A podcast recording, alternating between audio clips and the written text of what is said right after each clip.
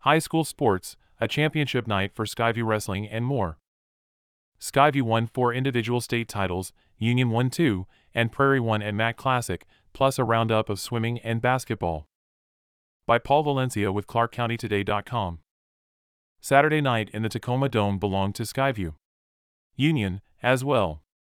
And Prairie, too. In all, seven wrestlers from Clark County High Schools won state championship Saturday at Mat Classic, with the Storm going 4 for 4 in the finals. Four Storm stepped into the ring for the final match in their classifications. And four had their arms raised. It was an incredible night for Southwest Washington in wrestling, plus a couple big highlights from state swimming, and in hoops, the Camas Papermakers won their second consecutive class for a bi-district girls basketball tournament. And we also found out who is going to the state regionals in boys and girls basketball. Mat Classic, as noted, Skyview was undefeated in finals on Saturday. But for all but a few seconds, it looked like Skyview was going to lose its first battle of the finals.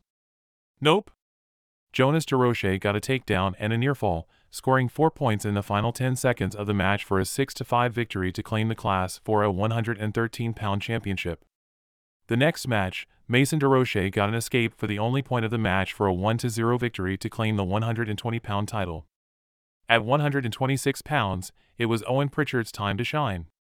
He got a takedown with just seconds left in the second period to take the lead for good in what became a 5-2 victory. Pritchard finished second at state last year. This year, he is a state champion. And at 175 pounds, JJ Skunline picked up a major decision, winning 10 2 to claim his second consecutive state title for the Storm. With four champions, the Skyview team finished third in points. Union wrestlers earned two championships Saturday night.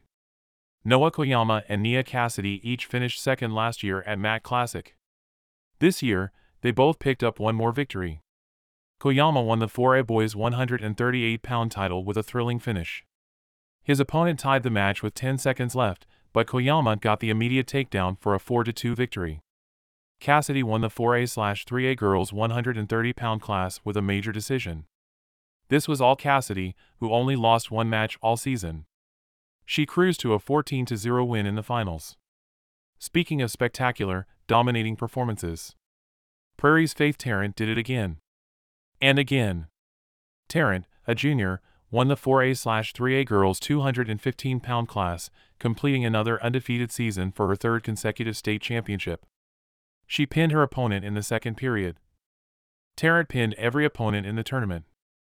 Five others from Clark County reached the finals and ended up in second place. Connor Crum of Seton Catholic, 1A Boys 120, Armando Nicasio of Union, 4A Boys 165, Mason Free of Prairie, 3A Boys 175, Jackson Lujan of Camas, 4A Boys 190, and Aiden Deanbo of Mountain View, 3A Boys 215. Clark County today hopes to speak with all champions later in the week to discuss what life has been like since winning Saturday night. Look for that story soon. State Swimming, Tarek Kurda of Fort Vancouver finished second in the 50 yard freestyle at the Class 2A 1A state championship meet, and he finished third in the 100 freestyle. Owen Robertson of Union took second in the 200 freestyle and fifth in the 500 freestyle of the 4A meet. Ridgefield also placed in the 2A/1A meet. Lincoln Swift took fourth in the 500 freestyle.